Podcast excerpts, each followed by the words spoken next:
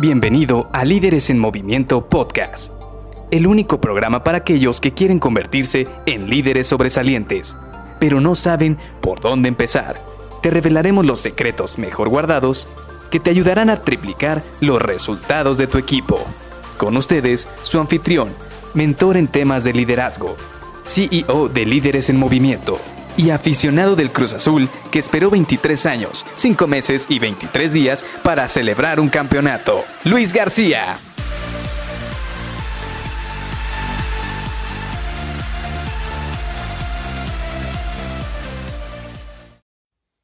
Voy a tener que escalar este requerimiento. Hola, ¿qué tal? Soy Luis García y te doy la bienvenida a Líderes en Movimiento Podcast.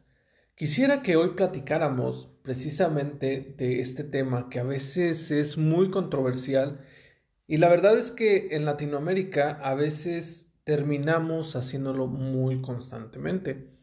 Me he visto a veces en esta situación donde tienes que escalar un requerimiento porque a veces las personas no hacen la actividad que se está pidiendo.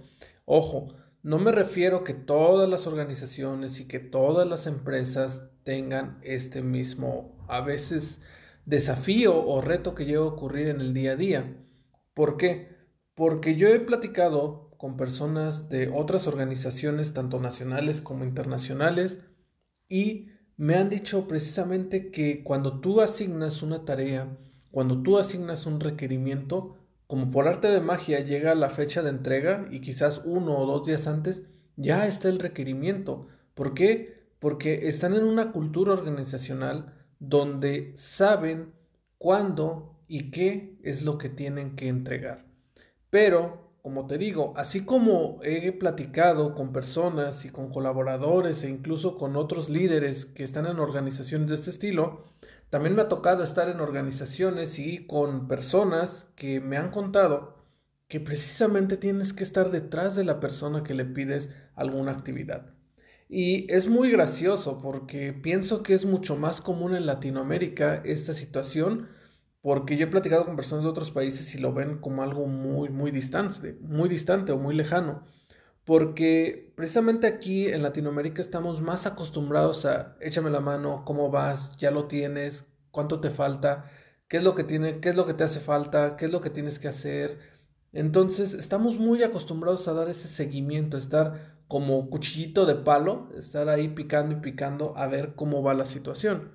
Y esto, pues yo siento, digo, esta es mi percepción, que es muy cultural de nosotros.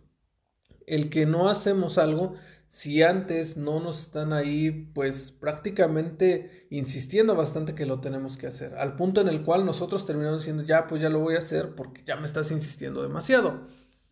Y como te digo, este tema muchas veces requiere o termina decantando en una situación en la cual tienes que escalar este requerimiento a su jefe o a sus jefes o incluso a un nivel ejecutivo.